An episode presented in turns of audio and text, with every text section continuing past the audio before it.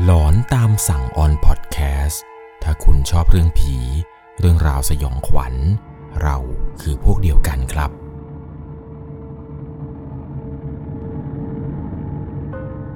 สวัสดีครับทุกๆคนครับ ขอต้อนรับเข้าสู่ช่วงหลอนตามสั่ง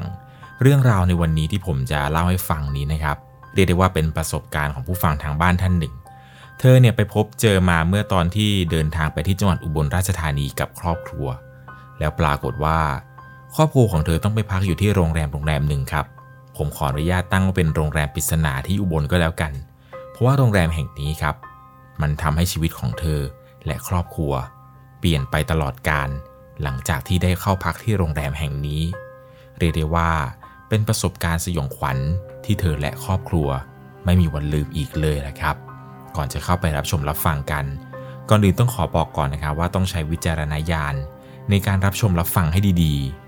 เรื่องราวในวันนี้ครับที่ผมจะเล่าให้ฟังเนี่ยเป็นประสบการณ์ของผู้ฟังทางบ้านท่านหนึ่ง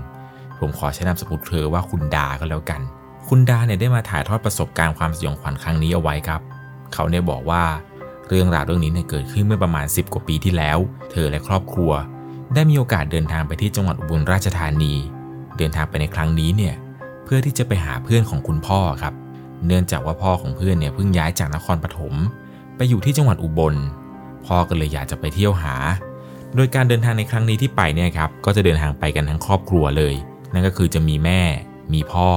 มีเธอ แล้วก็น้องสาว การเดินทางในครั้งนี้เนี่ยคุณพ่อเลือกที่จะเดินทางตั้งแต่เช้ามืดครับพอไปถึงที่นู่นเนี่ยก็ได้มีการพบเจอกับเพื่อนของพ่อคนนี้ ซึ่งเขาเองเนี่ยเป็นคนที่ใจดีมากครับ เป็นคนที่อัธยาศัยดี ชอบพูดชอบคุย ไปถึงเนี่ยเพื่อนของพ่อก็มีการจัดเครื่องดงเครื่องดื่มอาหารการกินเนี่ยรอรับพวกเธออยู่แล้ว เรียกได้ว่าการไปในครั้งนี้ครับทำให้เธอน้องสาว แล้วก็พ่อกับแม่เนี่ยรู้สึกว่าปราบปลื้มเพื่อนของพ่อคนนี้มาก เขานั้นเนี่ยใจดีไม่เหมือนกับเพื่อนพ่อคนอื่นๆเลยครับเพราะทุกๆ ครั้งเวลาพ่อพาไปกินเหล้าบ้านเพื่อนเนี่ยเธอจะมีความรู้สึกว่าไม่ค่อยอยากจะอยู่ครับ อยากจะกลับบ้านตลอด แต่ว่าไปเจอเพื่อนพ่อคนนี้ทีไร เหมือนมีความรู้สึกว่า ได้มาคุยกับญาติผู้ใหญ่ที่รู้สึกสนิทกันมาก่อนอยู่แล้วทำให้ไม่ค่อยเกรงแล้วก็ไม่ค่อยรู้สึกเคอะเขินอะไรมากมาย จำได้ว่าวันนั้นเนี่ยไปถึงก็สั่งสรรค์กันตั้งแต่หัวรุ่งกันเลย เพื่อนของเพื่อนพ่อคนนี้ที่อยู่ใกล้ๆกันพอเขารู้ข่าวครับว่าพ่อของเธอเนี่ยจะมา ก็พากันมานั่งสังสรรค์กันอยู่ที่บ้านของเพื่อนพ่อคนนี้ ทีแรกเนี่ยครอบครัวของเธอครับก็จะนอนกันอยู่ในบ้านหลังนี้นี่แหละครับ ซึ่งเป็นบ้านของเพื่อนพ่อ ซึ่งเพื่อนคนนี้ครับจัดห้องเอาไว้ให้อย่างดี แต่ปรากฏว่าในระหว่างที่ทุกคนกำลังนั่งสังสรรค์กันครับน้องสาวของเธอเนี่ยง่วงนอน แล้วก็อยากจะนอน พื่อนพ่อคนนี้ก็เลยบอกว่าให้ขึ้นไปนอนบนห้องชั้น 2 ห้องฝั่งซ้าย เพื่อนพ่อคนนี้ได้เตรียมเอาไว้ให้แล้ว แต่ในระหว่างที่น้องสาวของเธอนอนอยู่นี้ครับ อยู่ดีๆ น้องสาวเธอก็ร้องไห้ไม่หยุด ร้องเหมือนกับโดนก่อกวนอะไรบางอย่าง พยายามปลอบก็แล้ว พยายามพูดจาดีๆ กับน้องคนนี้ แต่ไม่เป็นผลอะไรเลยครับ น้องของเธอยังคงร้องไม่หยุด แล้วก็พูดนู่นพูดนี่ออกมา เพื่อนของพ่อเนี่ยเห็นท่าจะไม่ดี แกก็เลยบอกว่าสงสัยจะนอนที่นี่ไม่ได้ว่ะสงสัยกุมารจะกวน เลยบอกให้พ่อครับไปหาโรงแรมที่อยู่ใกล้ๆบ้านของเขาเอาไหม เพราะว่าจริงๆ แล้วเนี่ยพ่อตั้งใจจะมาอยู่บนถึง 5 วันเลยครับ แต่เพื่อนพ่อบอกว่าให้ไปนอนค้างโรงแรมนี้ก่อน แล้วเดี๋ยวค่อยไปหารีสอร์ทในตัวเมืองพักต่ออีกทีนึง นอนที่นั่นแค่คืนเดียวก็พอ ไม่ต้องจองเยอะ เดี๋ยวอีกวันหนึงไปหารีสอร์ทในตัวเมืองพักกัน ตอนนั้นก็เดินทางจะออกจากบ้านของเพื่อนพ่อเนี่ยครับไปประมาณเกือบจะเที่ยงคืนกว่าๆ ไปถึงโรงแรมที่อยู่ใกล้ๆบ้านของเพื่อนพ่อแกครับ บรรยากาศโรงแรมคือมันมีกลิ่นอายของความเก่ากลิ่นอับ รู้สึกไม่ค่อยสบาย หายใจไม่ค่อยออก แต่พ่อเนี่ยบอกว่านอนไปเถอะ คืนเดียวเอง เดี๋ยวก็เช้าแล้ว นี่แค่ไม่กี่ชั่วโมงก็จะเช้าแล้วลูก กั้นใจเอาไว้ นอนแค่ไม่กี่ชั่วโมงเอง หลังจากนั้นครับก็มีการเช็คอิน จ่ายเงินอะไรกันเรียบร้อยจนได้กุญแจห้องมา รู้สึกว่าห้องพักที่นี่เนี่ยทำไมบรรยากาศมันแปลกๆครับ มันเหมือนกับจะเจ๊ง เหมือนกับจะร้าง มันไม่มีใครมาพักเลย อาจจะเป็นเพราะว่าโรงแรมนี้เนี่ยมันตั้งอยู่ในอำเภอที่ไกลออกมาจากตัวเมือง นานๆ ทีอาจจะมีแขกเข้าพัก ความรู้สึกที่เข้ามาในโรงแรมก็เลยจะดูเก่าเป็นพิเศษ เธอเนี่ยบอกว่าตอนที่เข้ามาอย่างในห้องครับ เธอก็ไม่รอช้า รีบอาบน้ำอาบท่า เตรียมตัวที่จะเข้านอนโดยทันที แต่ถ้าว่าในระหว่างที่กำลังอาบน้ำมันเหมือนกับว่ามีความรู้สึกว่ามีคนเนี่ยมองเธออยู่ตลอดเวลา แต่อาบไปเนี่ยก็ระแวงครับคล้ายๆกับด้านบนเนี่ยมันมีคนแอบมอง เธอก็กลัวมากครับอาบไปก็ระแวงไป ไม่กล้าสระผม ลัวว่าถ้าเกิดสระผมอยู่แล้วแชมพูเข้าตา ถ้าลืมตาขึ้นมาเห็นว่ามีใครในห้อยหัวลงมาจากบนห้องน้ำมันน่าจะน่ากลัวน่าดู เธอเนี่ไม่กล้าสระผมเลยครับได้แต่ล้างหน้าล้างตาแล้วก็ถูสบู่ รีบอาบรีบแต่งตัวจนเสร็จ แต่ก็ไม่ได้พบเจอเรื่องอะไรแปลกๆ จนกระทั่งตอนเวลาเข้านอนนี่แหละครับ พ่อของเธอเนี่ยบอกว่าให้เธอนั้นสวดมนต์ก่อน ก่อนจะนอนเนี่ยให้รีบสวดมนต์ซะ หลังจากนั้นเนี่ยเธอก็สวดมนต์ครับ บอกเจ้าที่เจ้าทางว่า ลูกช้างขอมาอาศัยหนึ่งคืน พรุ่งนี้ก็จะไป ไม่ได้ตั้งใจมารบกวน หลังจากที่พูดจบครับ ก็เข้านอนตามปกติ เวลาน่าจะประมาณเกือบจะตีห้าเห็นจะได้ครับ ความรู้สึกของเธอเนี่ยมันประมาณกึ่งหลับกึ่งตื่น พอเธอลืมตาขึ้นมาได้นิดหนึ่ง เธอเห็นว่ามันมีผู้หญิงผมยาวครับ ยืนหันข้าง อยู่บริเวณข้างๆเตียงเธอ ผู้หญิงคนนี้ครับเอามือขึ้นมาสะกิดตัวเธอ แล้วก็พูดว่าตื่นได้แล้ว ตื่นได้แล้ว สายแล้ว ตื่นเร็ว เธอก็ค่อยๆงัวงเงียครับขยี้ตาขยี้ตาค่อยๆตื่นขึ้นมา ตื่นขึ้นมาก็บิดขี้เกียจซ้ายบิดขี้เกียจขวา ผู้หญิงคนนั้นมันหายไปไหนก็ไม่รู้ครับ เธอตื่นขึ้นมาพบว่าตัวเองอยู่ในห้องคนเดียวครับ เพียงแค่ไม่นาน พ่อกับแม่แล้วก็น้องสาวเนี่ยก็เปิดประตูเข้ามาครับ เปิดประตูมาเห็นปุ๊บก็เห็นว่าเธอเนี่ยตื่นแล้ว พ่อก็รีบถามว่าเอ้าลูก ตื่นแล้วเหรอไปไปไปไปรีบแต่งตัวเร็ว เธอก็งงครับ ว่าแล้วเมื่อกี้ใครเป็นคนปลุกเธอ ผู้หญิงคนนั้นหายไปไหนแล้ว ก็เลยบอกพ่อเขาว่าพ่อ มีคนมาปลุกหนู พ่อรีบวิ่งเข้ามาครับ แล้วก็มือปิดปากเอาไว้ หลังจากนั้นพ่อบอกว่าหยุดอย่าพูด เปลี่ยนชุดแล้วรีบกลับบ้านกัน ตอนนั้นเองเนี่ยพ่อก็บอกให้เธอเปลี่ยนชุดครับไม่ต้องอาบน้ำเธอก็เปลี่ยนชุดตามที่พ่อบอก หลังจากนั้นครับครอบครัวของเธอ ก็หิ้วกระเป๋าใบใหญ่ที่ขนมาตั้งแต่ตอนเมื่อคืนเนี่ยลงไปข้างล่างกันพอไปถึงครับตรง reception เนี่ยจะไป check out แม่เนี่ยก็ไปถาม reception ครับว่าน้อง ห้องข้างๆอะทำไมเสียงลากเตียงดังจัง ทำไมเขาลากเตียงทั้งคืนเลย พี่ไม่ค่อยได้หลับได้นอนเลยเนี่ย เสียงลากเตียงทั้งคืน พนักงานคนนั้นทำหน้าเลิกลักครับ แล้วก็พูดออกมาแบบเสียงที่ไม่ค่อยเต็มใจนัก พูดประมาณว่า เมื่อคืนมีแค่ห้องพี่ห้องเดียวนะคะ มีแค่ทั้งชั้นเนี่ยมีแค่ห้องพี่ห้องเดียวเองพอเธอได้ฟังเช่นนั้นเนี่ยเธอก็งงครับ แม่เธอก็ตกใจ พ่อเธอยิ่งตาแตกไปใหญ่เลยครับว่าจะเป็นไปได้อย่างไร แม่ของเธอก็ยืนยันครับว่าเมื่อคืนเนี่ยได้ยินเสียงจริง ๆ หลังจากนั้นครับในระหว่างที่กำลังคุยอยู่กับน้องรีเซพชันคนนี้ครับก็มีป้าแม่บ้านคนหนึ่งครับ พูดกับครอบครัวเธอว่า โอ้ไม่มีหรอกคุณ จะมีที่ไหนกัน โรงแรมนี้กำลังจะปิดตัวแล้ว ตอนนั้นเนี่ยพ่อก็ตกใจครับ แล้วพ่อก็บอกว่าอ๋อโอเคโอเคครับไม่เป็นไรไม่เป็นไรไม่มีก็ไม่มี พ่อก็บอกทุกคนครับรีบออกจากที่นี่กันดีกว่า ทั้ง 4 คนนี้ก็พากันมุ่งหน้าออกจากโรงแรมนี้ครับพอขึ้นมาบนรถเนี่ยพ่อบอกว่า คืนนี้ไม่นอนอุบลแล้ว พ่อจะขี่รถกลับสุพรรณเลยครับ วันนี้ โทรบอกหาเพื่อนคนนั้นครับ เพื่อนพ่อคนนี้บอกว่าเฮ้ยมึง เดี๋ยววันนี้กูกลับสุพรรณเลยนะเว้ย เพื่อนพ่อก็ตกใจครับว่าเฮ้ย มึงเป็นคนบอกเองว่ามึงจะมาอยู่อุบลตั้ง 5 วันทำไมวันนี้รีบกลับจังวะ ด้วยความที่ว่าเพื่อนพ่อคนนี้ครับ แกเปิดร้านอาหารอยู่ที่อุบลด้วย แกตั้งใจจะปิดร้านเพื่อที่จะพาครอบครัวเธอเที่ยวด้วยครับ แต่พ่อบอกว่าไม่วะกูว่ากูอยู่ที่นี่ไม่ได้กูจะกลับแล้วไม่ว่าอะไรจะเกิดขึ้นก็ตาม ยืนยันจะกลับบ้านอย่างเดียวเลยครับ เพื่อนพ่อแกก็บอกว่าเฮ้ยมึงรอกูที่โรงแรมก่อนเดี๋ยวกูไปหา แต่ปรากฏว่าพ่อไม่รอครับ พ่อบอกเพื่อนว่าไม่เป็นไรมึง เดี๋ยวกูกลับเลยดีกว่า หลังจากนั้นครับพ่อก็รีบสตาร์ทรถออกจากที่นั่นทันที เธอเนี่ยเล่าให้ฟังว่าตอนที่ขึ้นมาบนรถครับ ก่อนที่พ่อจะสตาร์ทเนี่ยพ่อพูดอย่างหนึ่งพ่อพูดบอกว่าให้ขึ้นเฉพาะคนในบ้านนะ หลังจากนั้นครับพ่อก็เรียกเฉพาะชื่อคนในบ้านครับนั่นก็คือเรียกเธอเรียกแม่แล้วก็น้องสาว เรียกมาแค่นี้ครับแล้วบอกว่าเฉพาะคนในบ้านเท่านั้นที่ขึ้นรถนี้ได้ อขึ้นรถมาเนี่ยพ่อก็ขับมาเรื่อยๆครับแกไม่ยอมพูดไม่ยอมจาอะไรเลยจนกระทั่งครับเธอเนี่ยตัดสินใจเปิดประเด็นขอนคนแรกเลยครับ บอกพ่อครับว่าพ่อ มันมีคนมาปลุกหนู ตอนที่หนูกึ่งหลับกึ่งตื่น มันมีคนมาปลุกหนูอะหนูมันคือใครก็ไม่รู้ พ่อก็ถามเธอครับว่า ใช่ผู้หญิงชุดขาว ผมดำยาวๆไหมเธอบอกว่าพ่อ พ่อรู้ได้ไง คนนั้นแหละ คนนี้เลยที่หนูเห็นว่ามาปลุกหนู พ่อก็เริ่มเล่าให้ฟังครับ ว่าเมื่อคืน พ่อก็ฝัน พ่อฝันเห็นว่าผู้หญิงคนนี้เนี่ยมาชวนให้ไปอยู่ด้วย แต่พ่อบอกว่าพ่อไม่ไป พ่อมีลูกมีเมียแล้ว ผู้หญิงคนนั้นยังชวนอยู่ ยังชวนไม่เลิกครับ บอกว่าไม่เป็นไร ยังไงก็จะพาพ่อไปอยู่ด้วย หลังจากนั้นเนี่ยเหมือนพ่อก็สวดมนต์แผ่เมตตา แล้วเธอก็ค่อยหายไป พอเช้ามาพ่อก็ตกใจครับ เพราะว่าแม่พูดกับพ่อว่า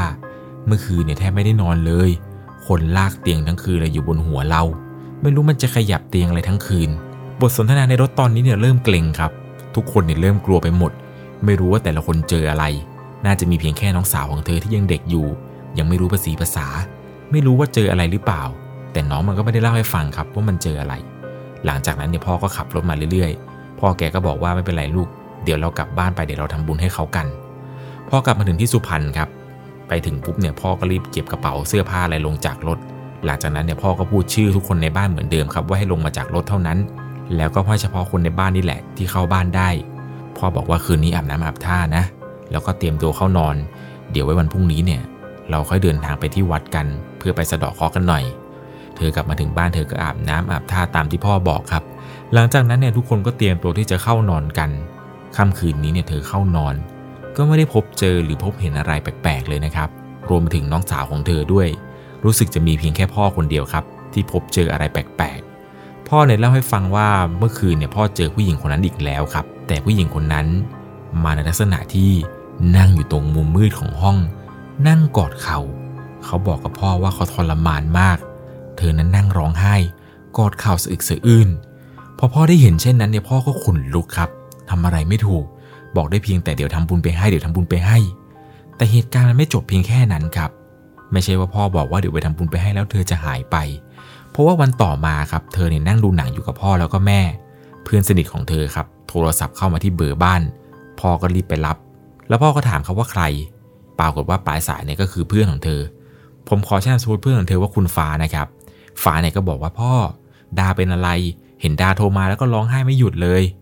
พ่อก็งงครับ แล้วพ่อก็หันมามองหน้าเธอ ลูกของพ่อก็นั่งอยู่นี้นี่ ไม่ได้ร้องห่มร้องไห้เหมือนที่ฟ้าบอกเลย หลังจากนั้นเนี่ยพ่อก็เรียกเธอมาคุยครับ มาคุยกับฟ้า ฟ้าก็เล่าให้ฟังครับว่าดา ดาโทรมาทำไมไม่ยอมพูดยอมจา โทรมาแล้วก็ร้องไห้อยู่นั่นแหละ3ามสี่สายแล้ว โทรมาร้องไห้อย่างเดียวเลย เธอด้วยความสงสัยครับ ก็เลยบอกฟ้าว่าฟ้า เรายังไม่ได้โทรไปหาฟ้าเลยนะ เรานั่งดูหนังอยู่กับพ่อแม่อยู่ ฟ้าบอกว่าไม่จริง ดาโทรมาแล้วก็ร้องไห้อยู่นั่นแหละสามสี่ทีไม่ยอมพูดสักที ฟ้าจะถามการบ้านสักหน่อยก็ไม่ยอมพูด เอาแต่ร้องไห้ เธอเองเนี่ยก็บอกเพื่อนว่าเอองั้นแป๊บนึงนะเดี๋ยวเดี๋ยวโทรกลับ หลังจากนั้นก็วางสายเพื่อนไป แล้วก็เดินไปดูโทรศัพท์ของตัวเองครับ ว่ามีการโทรไปหาฟ้าจริงหรือไม่ ปรากฏว่าพอเปิดโทรศัพท์ดูครับ โทรศัพท์ของเธอเนี่ยโทรออกหาฟ้าจริง ๆ แล้วมันโทรไปประมาณ 3-4 สาย ทุกสายเนี่ยขึ้นเวลาโทรออกหมดเลยครับ ว่าใช้เวลาคุยประมาณ 10-15 วินาทีประมาณ 3-4 สาย พอเธอเห็นเช่นนี้เธอก็กลัวครับ แล้วก็รีบวิ่งมาหาพ่อ เล่าให้พ่อฟังครับว่าเมื่อกี้มันเกิดอะไรขึ้น พ่อพอได้รู้เนี่ยพ่อบอกว่าไม่ได้การแล้ว นี่มันหนักกันไปใหญ่ หลังจากนั้นครับ พ่อของเธอก็เลยพาแม่แล้วก็น้องสาวเนี่ยไปหาพระอาจารย์รูปหนึ่งครับที่อยู่ที่จังหวัดปทุมธานี เพื่อที่ไปปรึกษาท่านครับว่าจะเอายังไงดี หลวงพ่อท่านก็ทักครับว่าเขาตามโยมมานะเขาแค่ตายแล้วไม่มีใครทำบุญให้ จิตของโยมเนี่ยมันไปสื่อสารกับเขาได้ เขาก็เลยตามพ่อแล้วก็ตามเธอมาครับ แต่ที่สำคัญคือบ้านของเธอเนี่ยไม่มีสารพระภูมิด้วย มันก็เลยง่ายต่อการที่เขานั้นจะเข้ามาทำอะไรในบ้านของเธอได้ง่ายครับแต่การมาในครั้งนี้เนี่ยเขาไม่ได้ต้องการชีวิตหรืออะไรเลย เขาตามมาเพื่อที่จะขอส่วนบุญเท่านั้น หลังจากนั้นครับพระอาจารย์เนี่ยท่านก็เลยทำพิธีเป่ายันเกาะเพชรที่วัดของท่านให้ พร้อมกับให้ของขลังมาอย่างหนึ่งครับ นั่นก็คือยันท้าวเวสสุวรรณบอกว่าให้พวกเธอเนี่ยเอาไปแปะไว้ที่ประตูบ้านซะ สิ่งร้ายๆสิ่งอัปมงคลสิ่งไม่ดีวิญญาณที่ตามมาเนี่ยมันจะได้หายไปมันจะได้หนี หลังจากนั้นมาครับหลังจากที่ได้ยันของหลวงพ่อมาเนี่ยก็ไม่ได้พบเจอหรือว่าพบเห็นเรื่องราวอะไรแปลกๆอีกเลยครับ ตอนหลังมาเนี่ยเพื่อนของคุณพ่อครับไปสอบถามคนเฒ่าคนแก่แถวนั้นครับว่ามันเกิดอะไรขึ้น เพราะว่าพ่อเนี่ยโทรไปต่อว่าเพื่อนครับว่ามึงไม่มึงให้พวกกูมันนอนอยู่โรงแรมอะไรแบบนี้วะรู้ไหมครอบครัวกูเนี่ยเกือบไม่รอดเลย ปรากฏว่าเพื่อนพ่อก็ไปสืบมาให้ครับ โรงแรมที่พวกเขาไปพักกันนั้นครับมันเคยมีผู้หญิงขายบริการจากฝั่งลาว มาโดนฆ่าตายในโรงแรมแห่งนี้ แล้วคนร้ายเนี่ยจับไม่ได้ครับ ไม่สามารถจับตัวคนร้ายได้ วิญญาณของเธอหรือไม่ไปผุดไปเกิด เรียกได้ว่าตายแบบไม่สงบนั่นแหละครับปัจจุบันเนี่ยเธอบอกว่าโรงแรมนี้ปิดกิจการไปแล้วจริงๆครับทำให้เธอและครอบครัวเนี่ยค่อนข้างที่จะสบายใจนิดนึงครับว่า จะไม่มีโอกาสที่จะเดินทางกลับไปที่นั่น แล้วเจอเรื่องอะไรแปลกๆอีกอย่างแน่นอน และทุกคนทางบ้านก็สามารถสบายใจได้ครับเพราะว่าโรงแรมนั้นเนี่ยถูกปิดกิจการไปแล้วจริงๆครับผมไป search ชื่อตามที่เธอบอกมาแล้ว ซึ่งโรงแรมนี้ไม่มีอยู่ใน Booking หรือในแอปพลิเคชันอะไรต่างๆนะครับรวมไปถึงในเว็บไซต์เนี่ยก็ไม่สามารถเซิร์ชเจอละแต่ผมไม่รู้นะครับว่าสถานที่ตรงนั้นเนี่ย ปัจจุบันมันกลายเป็นอะไรไปแล้ว ถ้ามันกลายเป็นโรงแรมอีกเนี่ย อันนี้ผมก็ไม่ทราบนะครับว่าทุกคนไปเดี๋ยวจะเจอหรือไม่ แต่เอาเป็นว่าถ้าคุณไปพักที่อุบลแล้วนะครับ โรงแรมแห่งนี้เนี่ยไม่มีแล้วอย่างแน่นอน เรียกได้ว่าเป็นประสบการณ์ความสยองขวัญ ที่คุณดานั้นไปพบเจอมากับครอบครัว ไม่เพียงแต่เธอคนเดียวหรอกครับที่เห็นอะไรแปลกๆ พ่อของเธอเนี่ยหนักกว่าใครเพื่อนเลย เรียกได้ว่าคนที่มีจิตอะไรสื่อได้เนี่ย ผมว่าไม่ค่อยดีเท่าไหร่นะครับ มันเหมือนกับเป็นการที่ไปจูนอะไรกับเขาได้ง่ายจนเกินไป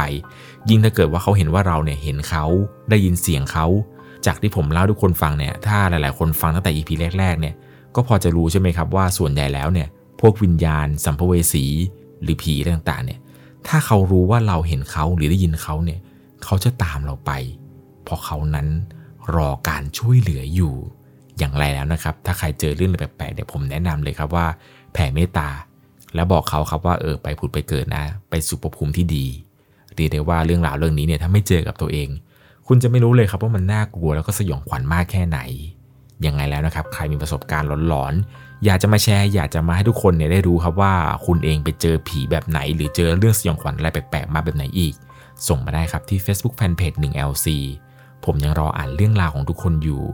สำหรับในค่ำคืนนี้ ถ้าคุณชอบเรื่องผี เรื่องราวสยองขวัญ เรา คือพวกเดียวกันครับ หวังว่าคุณจะโชคดีและปลอดภัย ถ้าเกิดว่าคุณฟังเรื่องราวเรื่องนี้อยู่ในโรงแรมแห่งหนึ่งนะครับ ผมขอไม่เจาะจงกันแล้วกัน เอาเป็นว่าโรงแรมที่คุณนอนอยู่เนี่ยไม่แน่นะครับ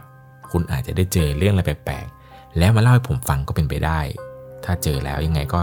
อย่าลืมผมนะครับ สวัสดีครับ